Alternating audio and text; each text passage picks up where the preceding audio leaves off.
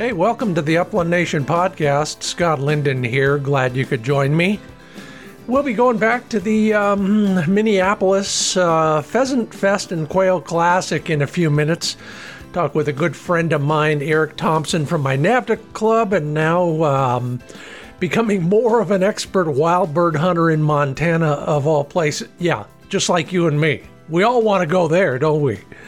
Well, we'll get a debrief on that, and we'll also talk wild chukars and some hunting strategies, among other things, plus the way Eric approaches bringing on new hunters with his organization. So stick around if any of that is of interest to you.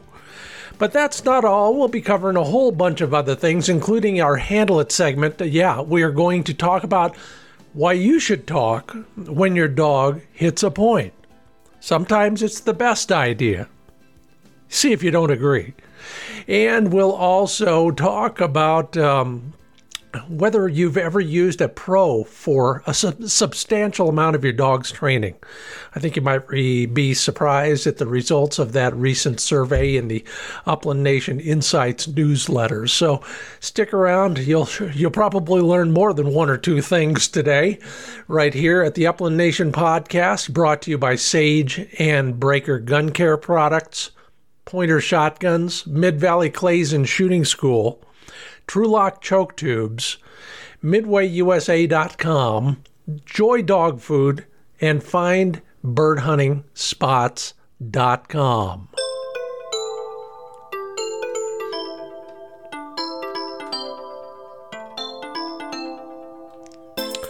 Yeah, always uh, fascinated by uh, the results of those uh, newsletter polls that I do, and I thank you all for participating. Sure appreciate that and uh, probably should ask you about that newsletter in general at some point. But right now, the topic is uh, you ever used a professional trainer with one of your dogs? And I, I, mean, for a substantial part of it. I mean, we've all worked with a pro in one way or another. I've never sent a dog off for training per se, but um, believe it or not, 38.5% of you have. And I'm uh, I'm intrigued by that because I understand some of us, uh, you know, whether it's family, work situation, whatever, we just don't have the time to bring on a young dog or maybe a dog that needs polishing in certain areas. So makes all the sense in the world to me, but I'm frankly a little surprised at the number. Yeah, more than one third of us are doing that. The other two thirds, it's all DIY for us. So whether that's the right idea or not, is another question, um, but that's why we talk about these sort of things every day, every time two dog people get together and have three opinions on any specific topic. So, um, if you're not doing it, uh, please take the poll from now on at the newsletter. If you're not getting the newsletter, go to findbirdhuntingspots.com and sign up. Glad to have you with us. Speaking of dog training, yeah, here's one where I probably should have used a pro. Um, I mentioned that Flick has, has basically been trained to retrieve everything at the same distance, as far as I can throw a bumper or a dead bird. Well, we're working on extending that, and I finally realized, yeah, yeah, practicing what I preach, and that is breaking it down into little pieces. The first one, he needs to be able to, number one, see the bumper fly but he also needs to see exactly where it lands. So we can't do that out in the back 40 because the brush is too high. So we're doing it in, luckily, we have a really long gravel driveway. So we're putting him at one end and putting the uh, bird launcher at the other end and uh, throwing bumpers so that he can see the whole trajectory of the flight. And then, even when it bounces and lands, he can still see it. So, right now, the only objective is to acquaint him with varying distances, usually farther than I can throw a bumper. Yeah, if you're developing a dog's retrieving, uh, word to the wise vary the distance if that means a helper or if you got a bird launcher or other ways to do it. Uh, you know, you retriever guys use a whole bumper pile and you probably easily vary that distance. But whatever it is, make sure you're not teaching your dog to go 25 yards and no farther. Enough said.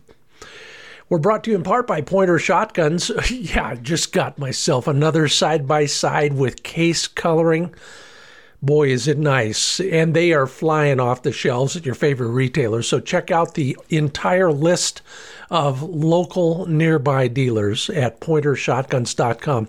Now, this case coloring is fascinating. The one I got, first off, the entire receiver, all the way down to the tang and the trigger guard, they're all case colored. And a beautiful, you know, for lack of a better term, in the music business, you play a mandolin with uh, with that tiger maple back, you know, those stripy kind of looks. That's what this particular case coloring looks like. It's pretty cool. They're also preparing to put out these side by sides in a nickel and several other case, I'm uh, not, cut not case coloring, uh, several other um, Cerakotings. So check out all the new colors, all the new models. Uh, 12 gauge, 20 gauge in the side by side. It's all at pointershotguns.com. And if you're looking to switch dog foods, take a look at joydogfood.com. These folks have been in business for over 75 years. You learned a little bit about the organization from Josh Michaelis last week. Uh, family owned and operated, 100% American made ingredients and a number of uh, formulas for high performance dogs. And those are fixed formulas. There's no swapping out ingredients when they run low on one or get a cheaper price on another. It's consistently the same batch after batch. Find a local feed store that uh, that distributes it for you. Go to joydogfood.com and enjoy your dog's performance.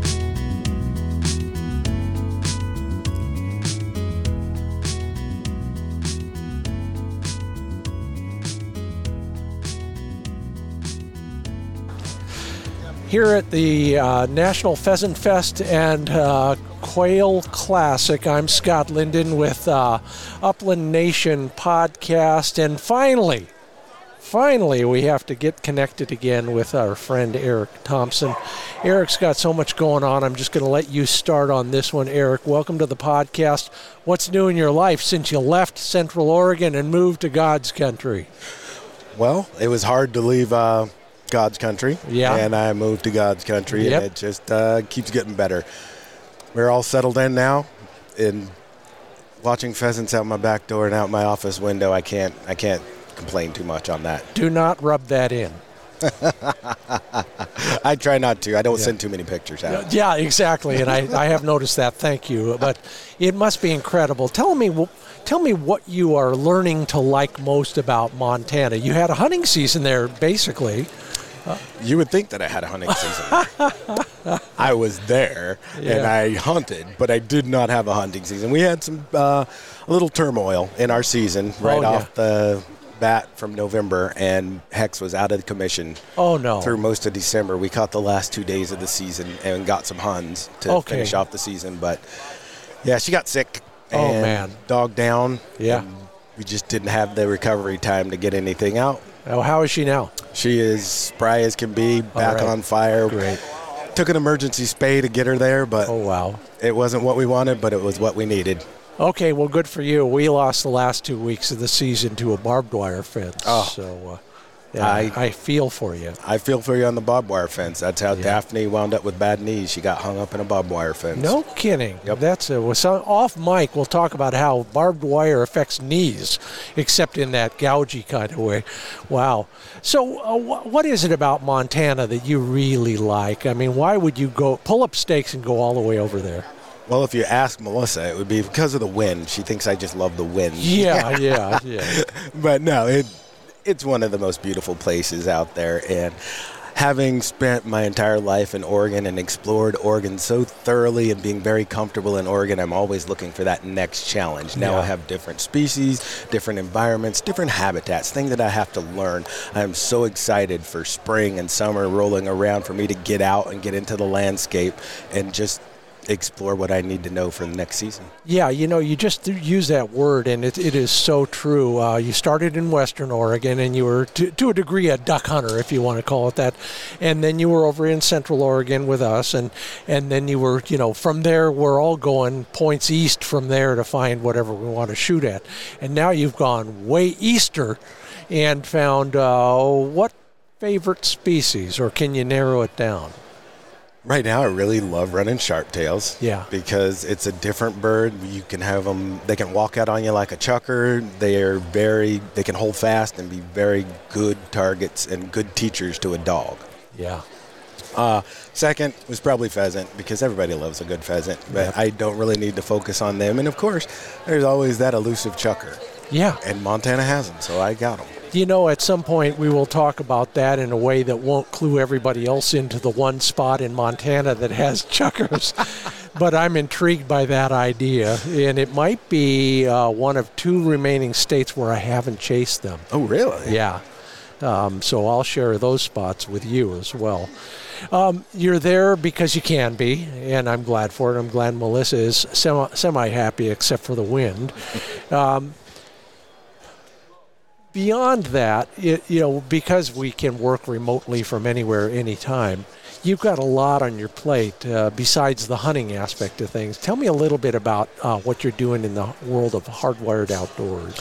Oh, we are trying to expand hunting and hunting access to people who just don't have the inlet. And I'm saying inlet on purpose because there are barriers to people coming into the sport. And they can be quite extensive barriers because you don't have a dog, that's a pretty good barrier. Mm-hmm. If you don't have a gun, that's a good barrier. If you don't know where to start in those mm-hmm. worlds, so getting those people up to speed and getting them into the outdoors in this capacity that they feel most comfortable. I had a conversation earlier this morning where we talked about how I do that and it is a evaluation to start with. Okay. What we're doing is I need to meet you. We need to meet up. We need to make sure talk about what you want, what you're capable of doing and let me assess whether you are actually a good person to move forward in this program. And most people are. But if you don't have uh, an inborn sense of responsibility, that is a big red flag and one thing that I look out for. So far, knock on wood, we have had great uh, outcomes with mentoring people into the outdoors, and they have become stalwart hunters and good stewards of the land. And that's what we want to continue to do. I, I love the word inlet as opposed to outlet, let alone as opposed to identifying barriers.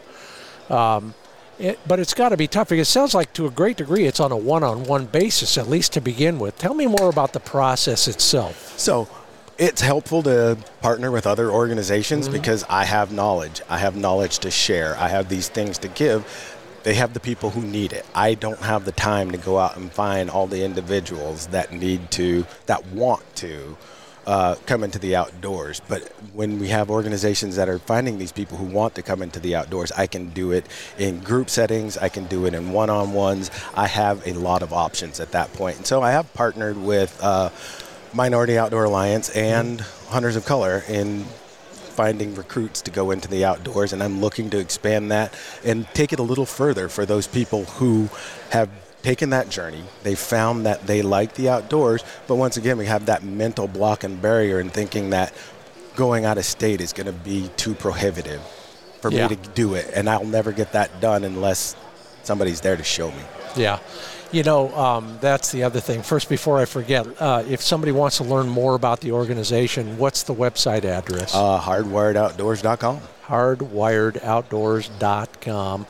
Go there and learn more about it. But the the organization itself, so I know those groups and I, I know they're doing a great job out there. What of of all the and I will use the term barriers, of all the barriers out there, I, I always look at it as well if you don't want to own a dog, then get out of my face. Because the dog is why we go. But there are other things that affect somebody's willingness and ability to do this. And we're not just talking about bird dogs and bird hunting either, are we? No. So, so what are the bigger challenges, and how can we, as avid participants, help somebody maybe overcome those? the biggest challenge for people is actually knowledge. It has nothing to do with anything material. It's all mental. They don't have the knowledge. They don't have that generational exposure like I fortunately did. And they don't have the resources to find those individuals because they see these spaces as being divided off. Because Yeah. these people over here hunt, I don't hunt. How do I get in hunt? I'm not going to go talk to them because people are inherently not wanting to meet new people Yeah. unless there's something that they have in common. And Yeah. finding those people who are willing to help and teach you can be very daunting. Yeah. I, I, I wrote once, and I'm writing a little bit again now in another story on a topic that's kind of related, and that is here we are, you and me, we're crazy about this stuff. We love it, we live it, we eat it, we breathe it. Uh, sometimes to the point where we feel like we have blinders on, and so so when you go to work on Monday morning and somebody says, "What was your weekend like?" And, and they hear us blah blah blah blah blah blah blah, or the other way around we have to look for for signs. If somebody comes up and says, "Eric, what'd you do this?" I went chukar hunting. Really? Tell me all about it. Or what was the fun part? Or what would the, what does the dog do? Those are those are telltales that might help us identify somebody and, and take them another step further. Do you could you see other things like that that we might be able to do? It's funny that you mentioned that because my famous line is that I curate my friends. Yeah. And I curate my friends by exposing them to my incessantly talking about bird dogs and bird Yeah. hunting and bird dog training. And if you stick around, you're somebody who's going to like that. And if you're not doing it already, I know you're interested and we're just going to go right on with life. It's going to be great. If you leave, I'm like, ah, that person didn't, I didn't need that person to be around because they don't care about bird dogs. I joke about it. I say if they ask to see the pictures on your phone after that talk, then, then maybe then maybe we ought to acquaint them with a shotgun. Uh, but that that brings up so many other things, and, and and you know the funny part is I joke about it too much, but you know the best way to start bird hunting is find a buddy with a good bird dog, and and try it. And if if your spine tingles when that dog hits a point, or the adrenaline rush takes over your entire corpus when the bird flies, yeah, maybe someday you could buy a shotgun or borrow a shotgun. You know, all these things. People forget that if you if you know an avid bird hunter in particular, he's got more than one gun and he'll be glad to lend it to you. He's probably got a dog, maybe that one that's barking, and he probably knows where to go. Are are you willing to take people to some of those places? Oh, I am. That is Yeah. part of the teaching process. Yeah. And you say that, find a buddy with a bird dog. Yeah. Hex has been my best ambassador Yeah. over these last five years. Yep. Because she comes in, she's friendly, she's happy. People are really interested in her because she looks unique with her nice little wire-haired pointing griffon eyes and face. And then they are when we start talking about bird dogs, and then they're like, "Well, do I really want to try this? Can I go out? Can I see this?" I had a friend; she's wonderful. She already owns Griffs. Took her out. She absolutely loves it. Trying to get her that shotgun in her hand. We're really close, and Yeah. I think we're going to get it done this year. But having that dog be that ambassador, taking that dog out in the field and walking people through what that dog is doing. And when you notice the connection between you and your dog, and you're like, oh, she's getting birdie, she's onto something. They're like, well, how do you know? And I'm like, well, you watch for these signs. And when she goes on point, when she's still flagging because she's just at the tip of the scent cone, or when she's stock still because the birds are right there, and me explaining this all the way through. And I love doing that, and I don't care if I miss shots because Yeah. I'm explaining things. Great. I've I've 42 years. 42 years of shooting birds. I've shot enough. I can explain a little bit before I do it. You know, and I, I think there is a point uh, that we all get to, and I'll use the fly fishing analogy because someday I'll actually write the bird hunting version of it. But when you take up fly fishing, you spend the first year trying to catch any fish, any fish, and I don't care, carp, sucker, doesn't matter. The second year, uh, you want to catch a big fish. Then you want to catch a lot of fish. Then you don't care if you catch any fish and it might be four years or it might be 40 years. But do you think you're a better teacher now that you're at that stage in the bird hunting in your bird hunting career? Yes, I am because I am more focused on the process than I am on the outcome. Yeah. and translating that process from myself to another person. I'm more dedicated to that than I am getting out there and finding that bird, shooting that bird, putting that bird in the cooler. Yeah, well, you're in good company. Um, I interview a lot of industry uh, leaders, presidents of the companies, and I ask them a similar question. I say, What do you like most about hunting? And they say, teaching other people to hunt. Yeah, it's the best. Yeah. We're going to carry on this conversation after a quick break. We're here at Pheasant Fest and the Quail Classic. Uh, we're in Minneapolis on the floor of the show with Eric Thompson. HardwiredOutdoors.com is where you learn more about this organization and what he's doing and how you might be able to kind of pick up a few tips on how to get somebody started there. I'm Scott Linden. This is the Upland Nation podcast. We'll be back right after this. Also, coming up later in the podcast, our Handle It segment why you should speak up when your dog falls silent and points. Yeah, sometimes that's the best idea, at least according to me. You can decide for yourself after you hear my rationale. But first off, let me remind you that Mid Valley Clays and Shooting School is your Browning Shotgun Central. You name it, they got it. And if they don't have it, I know. I've talked to their friends at Browning. They got a direct pipeline so they can get some of those more uh, more difficult to find models of Browning shotguns. They're also your sub gauge supplier. If you need a fix and it's below a 12 gauge, well, they've got it at Mid Valley Clays and Shooting School. Some great guns out there, all available at Mid Valley Clays com. And by the way, if you're in the neighborhood, their new ZZ Bird uh, uh, range is now open. Some people call it Helice ZZ Bird. It is the incredible, almost weird, weirdly similar to Flying Bird targets you can shoot. Um, limited hours. They got to staff it differently, but learn more about it at midvalleyclays.com. And after a great session at Mid Valley Clays, go to sageandbraker.com. Make sure you get all your gun cleaning and care tools, consumables, and of course, transport items, whether it's a, what's a new case for your shotgun or a cleaning mat. Soon the new range bags will be back in stock. They just flew off the shelves. And then some instructional videos that I think everybody should look at. If you got an over and under go to their website, sageandbraker.com, and watch the video on cleaning the Browning Citori shotgun. It's an over and under, and if you watch that one, you'll probably figure out how to do any other over and under as well. It's all there at sageandbraker.com.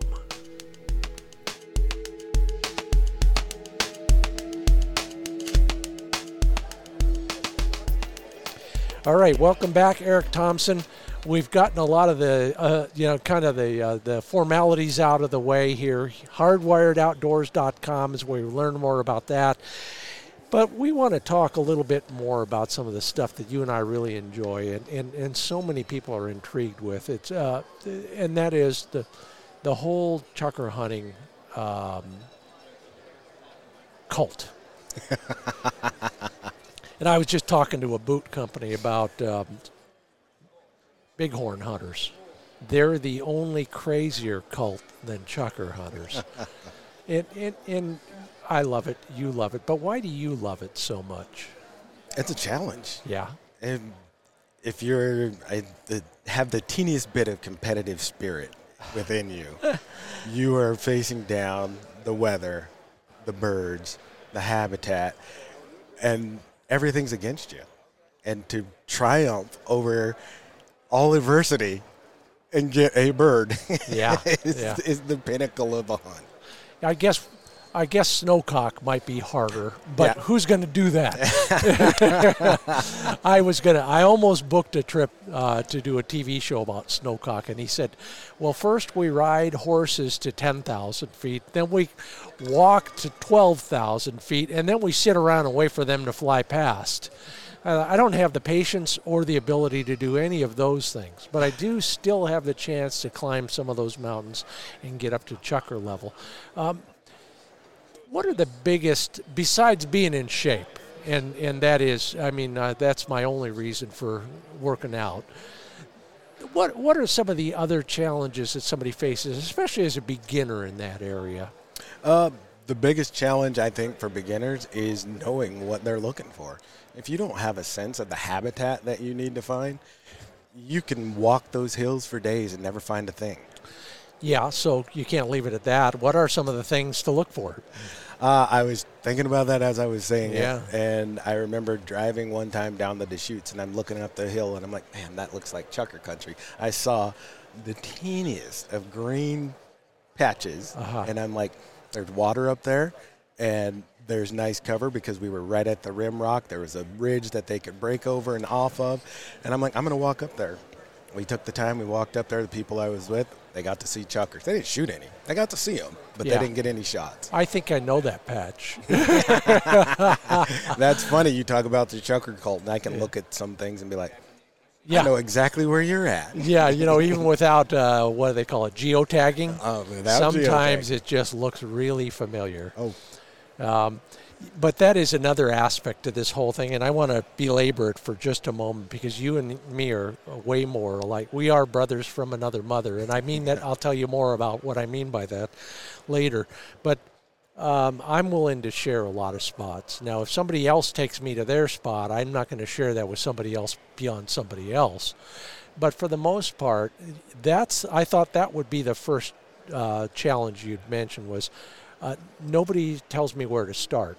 So I guess in the broadest sense, you did cover that. Start in country you think is good, and then look for these components. And the only one I would add to that is, for the most part, although some pros will argue this with me, cheatgrass is a, an integral part of a chukar's lifestyle. Not always and not in all places, but in many places that might be something else to add to the list that you're going to look for. You, would you agree with that? I would agree with that, especially late season Yeah, when everything else is gone. yeah. Cut a crop. It's just nice little green cheat grass, cheat grass shoots because that's the first thing that's coming up. Yeah. So, Yeah. That's why they call it cheat grass. It cheats out everything else. right? But what we're talking about is the, the birds will eat the seed heads, the seeds, much of the year. But uh, in the fall, and once the rain starts coming, those seeds that were left after the chukars ate so many of them, they sprout, they germinate, and they start growing, and they become a really valuable food source for those chukars and others too. I found I found cheatgrass shoots in in quail, uh, valley quail, mountain quail, and even in huns once in a while. So that's the other one. Um, beyond that, you mentioned water. You mentioned uh, a type of cover. We were talking about rocks of one sort or another, and then I found them in in in uh, sage, it, and especially on windy days. Do you find them holing up in the sagebrush?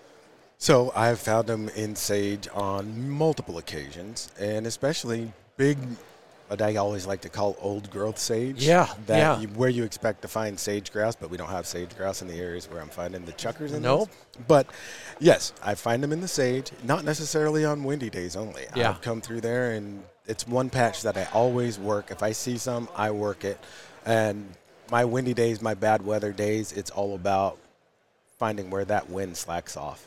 Yeah. And that's what I look for on those cold days, getting the sunshine, getting them out of the weather. Just like us, everybody wants to stay warm. They want to stay warm. They want to stay happy. Yeah. They want to stay comfortable. south-facing slopes, uh, the leeward side of rid- side of ridges will get them out of that wind, just like a good grove of old-growth sagebrush will. I found the same thing. The other thing that I found, and I and I actually won a bet on closing weekend in Nevada this year. Uh, that we were finding nothing anywhere else. Uh, part of it was there was snow everywhere. The other part was they thought they had spots, and usually those spots did have birds, but they didn't this time. But I said, well, let's go to this spot because of all those factors, plus there were bowls, saddles, and other flat spots once you got up to that elevation. And I don't know what it is about those. Do we, you got a guess on any of that? I really don't. I just know how it translates. Because Yes. it translates out to like Sharptail. Yeah. If I see Yeah. a bowl, guess where I'm going. Yes. Oh yeah. That's where I find them. So, once again, you're correct. When I find a bowl out there, I think, I think it's very much protection. Plus, they have the height and they got visibility. They can spot what's coming at them, and they take advantage of it. Yeah. I have a buddy who says uh, those birds will hold for a pointing dog too. If the cover is high enough, they can't see the dog. Have you experienced anything in that regard? Because everybody thinks chukars are very flighty birds, and they are quite often, especially when they're running up a bare volcanic lava slope. But holding in the taller grass is something I have to hope for in the future, or is it? I have not looked, I have not focused on that. Yeah. So I was trying to think back. I know I was down in the Owyhees in some taller grass and getting birds out of it. They were holding pretty nicely, but I've also had birds hold in a completely burned out section yeah. of hill that yeah. was nothing but bare dirt and rock, and I could not see 12, 15 birds hunkered down, and my dog's on point, and I'm like, where are these birds? And they're probably 10, 12 feet in front of her. Well, I'm glad to hear you you have that same problem. I'm colorblind. I blame it on that. You can't blame it on that, I don't think. But they do. They are well in a lot of ways they're kind of ash burnt color sometimes depending on where you are. You know, I killed a bird. I actually killed 3 birds in a situation like that once. And you know what they were eating? Toasted chukar seeds. Huh. I, I said chukar seeds. Well, if only it was that easy. Those would be called eggs in the real world. Toasted cheatgrass seeds. I knew what you were talking yeah, about. but maybe it's nobody else. Boy, what a dope he is. That's what they're saying right now. Uh, it, and it, it was just mind boggling to me to see that as, as, as a food source. But in that area, they didn't have much else. Yeah. So go figure.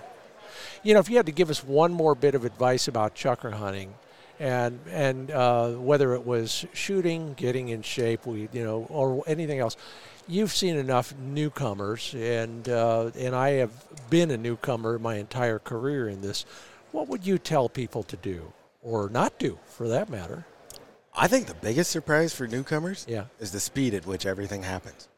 Tell me more. There's, it's not a pheasant. Yeah. It's not a sharp tail. It's not a sage grouse. You're not going to get that nice lift off. Let them get up to the apex of their uh, parabola and uh, uh, and that parabolic arch there, and Yeah. take your shot. You're not going to do that. Yeah. How many how many other birds, besides huns, sometimes, do you shoot swinging left to right, right to left, but shooting downhill at a bird? 90% of your shots are going to be downhill at that bird, if not more. Yeah. And that is a hard thing to do. And it's very surprising when you have an explosion of birds coming up and they're not just flying out like those Yeah. uh, clays that you've been shooting all week and they're going in different directions and they're diving over these hills as fast as they can. People freeze. Yes. 90% of the time on a first hunt, they never fire a shot for the first few uh, covey rises because they're just so shocked at the actual speed and I want to say violence because Yeah. I think they're out to get me. I agree. I agree. lifts. or at least they're out to frustrate you. um, one of the one of the first pieces of advice I got was always hunt with a buddy, and if you're smart, make the buddy go higher than you. You get a little bit ahead of him and side hill the whole way. So when he sh- he flushes the birds and they fly downhill, you got an you got a um, what I'd call I'd call it like a driven pheasant shoot. and I actually shot a bird like that a couple seasons ago, the only one. I was on both knees, uh, and they still hurt. But you, you know that is actually some advice that I give some people sometimes. If your dog is actually pointing a covey of chukars, try and get below the dog and maybe below where you think the covey is, so at least it's uh, a little bit less of a downhill shot. Have you ever experienced success doing that? oh yeah, Yeah. I I usually get one a double on that. Yeah. If it's late in the season, I'm super frustrated, and I put my uh, over and under away, and I got my automatic out. Yeah. Yeah, doubles are pretty common in that situation. Uh, the ones that get me are you were talking about being down and away from your partner that's hunting, but when they flush one and a chukar doesn't do what it's supposed to. Yeah. So your body has this muscle memory of shooting these chukars in fast and furious, uh, explosive downhill flushes. And this chukar decides it's going to fly uphill around you. Yeah. And now your body is not positioned. It's even in a worse position because you're already side hill. Your footing is off. You're not getting that foot out in front of you like you should. It's ugly. Everything you shoot's going to be ugly. But now you're spinning around backwards, looking over your shoulder trying to shoot. And that was I was at an event one time, and. Uh, they were teaching new people how to shoot. And the instructor was like, Hey, you want to shoot? And I was like, Yeah. He's like, Let me see you shoot, see if I can tighten you up on anything. I was like, Perfect. And he threw the first clay and I shot it and bam. And he looked at me and he was like, Man, your, your shooting style is ugly. Yeah. You can hit things, but it's ugly. And I'm like, Product of my environment. There you go. yeah. You know, I had exactly that scenario on the last day of the Nevada season this year. We, I was, for once in my life, in the right place at the right time. And sure enough, the one bird I might have had a shot at went up and around instead of down and around. Uh, but nobody else got a shot either, so I don't feel quite as bad. But it does happen that way, and only when you're, only when you've given up too much altitude to begin with. Exactly. That is, of course, the number one mantra: never give up altitude, uh, and that is because so often uh, and it was driven home again that weekend. Um, if you find birds at 6,200 feet, stay at 6,200 feet. Now, when you push birds out, they might go down, but they're going to hook back up. And if they don't fly back up to that elevation, they're probably going to run back up to that elevation and maybe higher. You see that? Oh, absolutely. That's my every I tell people all the time, hunt them where you find them. Yeah. If you have to be mid slope, hunt them mid slope. If you're lucky enough to be on the flat top, good Yeah. for you. But and that's how you talked about how they'll flush down and run back up. That's one of the benefits I love about chukars because unless you are a five-time champion triathlete, there ain't a person in this world that's going to run down a covey of chukar. No. You're not going to hunt them to extinction. You're going to get that one and then you're going to forget about it and go to the next one unless you're crazy. Yep, that's exactly right. And if and if you need to be humbled, uh, take up chukar hunting. Uh, heed all of the advice that Eric has given you. Uh, get in shape, and uh, we'll see you in the hills somewhere. And if you're looking for a spot, either of us might be willing to give you one or two of those to get started on. So, Eric, uh, hardwiredoutdoors.com. important to you. Yep. All right. Let's end with this. You were here at Pheasant Fest talking on a panel, I believe, or talking in front of an audience about what in particular was your topic? My topic this time was hunting in the West. Yeah. because it's such a valuable resource that we have available to us. And this is the perfect audience because most people that are here are from the Midwest, are from a little further east, and getting out west is hitting South Dakota, hitting Yeah. North Dakota. If we really get out west, we're going to hit the west side of South Dakota, North Dakota.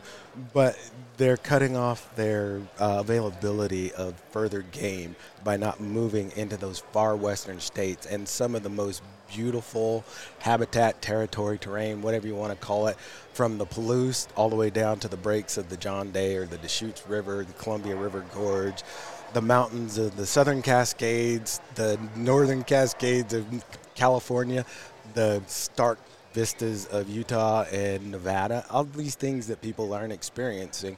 And one of the things I pointed out in each of those areas, if you it the hunting is available for your level of experience. So if you want a hard hunt, if you want to hunt mountain quail, you want to get that trophy bird, but you want to put in the time and go 5,000 feet and get this bird off of some rare meadow up there, perfect. But if you want to do it at 200 feet, it can be done there too. Yeah, you're you're absolutely right, and uh, you know I've written on that topic a lot, and and I think one of the obstacles we talk about barriers again is that the the the even the look of the landscape is so foreign to many people. Um, it you know it's volcanic upthrust and the world's the the country's tallest fault block mountain we're talking about and and those imposing river canyons that are so deep um, that were formed largely by volcanic action. I mean, to a lot of people, I don't. Hey, I don't want to be anywhere near a volcano. I don't care how dormant it is, but it's things that are so different to everybody. It is. And we had a friend come out from North Carolina one time. And we were actually hunting in Eastern Oregon out of the blues. And he his first words after that first day's hunt was, "How do y'all hunt in all this deep dark timber?" And we're like, "Deep dark timber." He's like, "Yeah, it's so dark and you can't see anything." We're like, "This is nice and wide open." Yeah. So we'll hold on and we'll take you over to some deep dark timber and we'll let you see what that looks like. And you're correct. That is super daunting to see these giant mountains that you're going to be walking up and what's going to be up there and where's Bigfoot? Yeah. but we go on vacations to experience new things. And I guess if you're a bird hunter, you can you can rationalize it that way. Don't let it intimidate you. There's like like Eric said, the other thing, and I'm sure you touched on this in your presentation, uh, there's more land, more publicly accessible land in any one of those states that you talked about than in all the other states combined. So I had a person talk to me about hunting 40 acre tracts. and that's what they were used to hunting 40 acre tracts. And their dog works out at 50 yards at the max, maybe sometimes runs out to 70 yards because they only hunt 40 acre tracts. And I'm like, we can find somewhere for you to hunt that is resembles 40 acre tracts, except for the fact that you can walk for seven miles. Yeah. And when you're done, you can walk back the other seven miles. Just remember, if you walk it, you got to walk it back. And your dog can work in that fashion, but you're getting the experience, what I experience every day, the ability and the love that I can just walk into the landscape and go as far as I want. Yeah. Let's let's end on this note because you and I both experience this stuff every day and you had some issues this year with your dog and so did I. What is the most important thing about uh, about caring for, preparing for uh, a rough hunt on some of the land that you and I cover? When it comes to your dog, what what do you ensure that dog has done is having done to it to make sure that we're going to have a, as safe and productive a hunt as that dog can deliver to us? Uh, not taking off duty or off season training lightly. Yeah. Because we need to keep that conditioning up. These are high value, high energy athletes that we're dealing with, and you don't want to set them on the couch for six months, bring them rolling out, have them run up a hill and hurt themselves because they're covering three times as much ground as we are, and they're covering that same loose, shifting ground. Potentially falling off of ledges or whatever it is when they're running up there quick, they need to be able to adjust, adapt, and get back. Secondly, keep my dog hydrated. That in Chukar country, because we can run in October in 70 degrees and make sure that you are getting out early, taking care of your dog, watching your dog, making sure they're not getting too hot, and getting out early. If you only can hunt a half day, too bad. That's all we're going to hunt. We're going to hunt a half day because I'm not going to overheat my Right, dog. right. And when wintertime comes around, keeping that conditioning up, making sure you're watching your dog's paws, making sure they're not tearing things up on the ice, uh, ripping nails out on the ice. There's a whole host of obstacles that we face, but most of all, if we keep an eye on that dog, we understand that there's something wrong and we need to care for it immediately. Yeah, I can't agree more. Uh, in fact, I'm just curious because I've, I've seen uh, several brand new on the market uh, vests. Here we are at Pheasant Fest. And the first thing I look for is how much water can I cram into that thing? And, uh, and for most people, I had this revelation not two weeks ago at the SHOT Show. For most people, it doesn't matter because they're doing the 40 acre tracts or whatever, or they're in a place where there's already water on the ground. How much water do you carry on a, uh, let's say, an all-day chukar hunt? An average amount of water for me is three liters. Three liters. Yep, I have three big liter bottles. I Yeah. have two big liter holders on the Yeah. back, and then I throw an extra liter in the uh, bird bag, and then I have my water, which Oh. I will give up for the dog Yeah, if yeah. I need to, and plus I throw an extra in for me. So most of my weight is water. Yeah, it is, and for that you need a, a well-designed vest with a hip belt, et cetera, et cetera, et cetera. Absolutely. Well, there you have it. We could talk all day about this, but they're going to chase us out of here pretty soon here at Pheasant Fest in Minneapolis. It has been an incredible show for any number of reasons, and to get finally get caught up with you, Eric Thompson, right? Yeah. hardwired hardwiredoutdoors.com, right? Correct. And you can find us also on Instagram at Hardwired Outdoors. Hey, that's easy enough. That's I wish nice I could have pulled that off. Good. Eric Thompson, thanks again. Next time I see you, it'll be over there when I'm on my next sharp tail trip. So, uh, forewarned is forearmed. Uh, you know where I'm at, and I'm always ready. My motto is have dogs, will travel. Ditto. Thanks a bunch, buddy. Thank you. Well, I sure wish him well, and I hope to see him this fall when I head for Montana. Thanks again, Eric, for being part of the Upland Nation podcast and for doing such great work. We still have the Handle It segment on why you should not clam up when your dog slams a point. That'll be an interesting discussion to come. But in the meantime, let me remind you we're brought to you in part by TrulockChokes.com. Choke tubes for just about anything. If you're a turkey hunter, you already know. But if you're a bird hunter or a target shooter, you know they make over 2,000 different shotgun chokes and they're big into the sub gauges too. So um, no matter what you're shooting, if it's got a big hole at the end, they got it. If it's got a little hole at the end, they got that as well. And the joy of that is, as you well know, some of those sub gauges are a little bit hinky when it comes to ballistics. Well, they have developed shotgun choke tubes that will help keep your pattern consistent and um, maybe a little bit more accurate. All right, Check them out at tr- trulockchokes.com. And Midway USA is outfitting me these days. MidwayUSA.com is where I'm getting just about everything from dummy launchers to boots. They've got extremely competitive pricing, and if they don't have it, no one else does either. Most of their products ship free at midwayusa.com. And you know, I've mentioned it before, I should mention it again. A lot of the videos I'm doing are only available at midwayusa.com. Some great stuff out there, including a comprehensive look at the tailgate exam. You got to scroll down all the way to the bottom, then click on ambassadors, and then click on me and watch some of those, read some of the articles that have even more detail in them. You'll learn something. That's their goal at Midway USA Yeah, I'm pretty well low trained. When my dog uh, is told to stop, I stop too. It's just a weird habit, and I'm working on it because that's part of the training process as well. So, is a barrel or a gut hitch, a place board, a training table, whatever you use to get your dog to hold a point. Now, all of those are one way to do it, and I, I use them all. But also, at some point, a dog needs to understand that whoa ultimately is an obedience command. And whether it's scent, sound, or you with your hand up or saying a word, they need to obey it. The problem is, unlike other obedience commands, when a dog does it right and holds still, we bite our tongue that's great sometimes, and maybe some of you have had luck with that. But, you know, I don't think the right kind of praise when a dog is staying still is going to get the bird into the air or is going to cause the dog to break his point.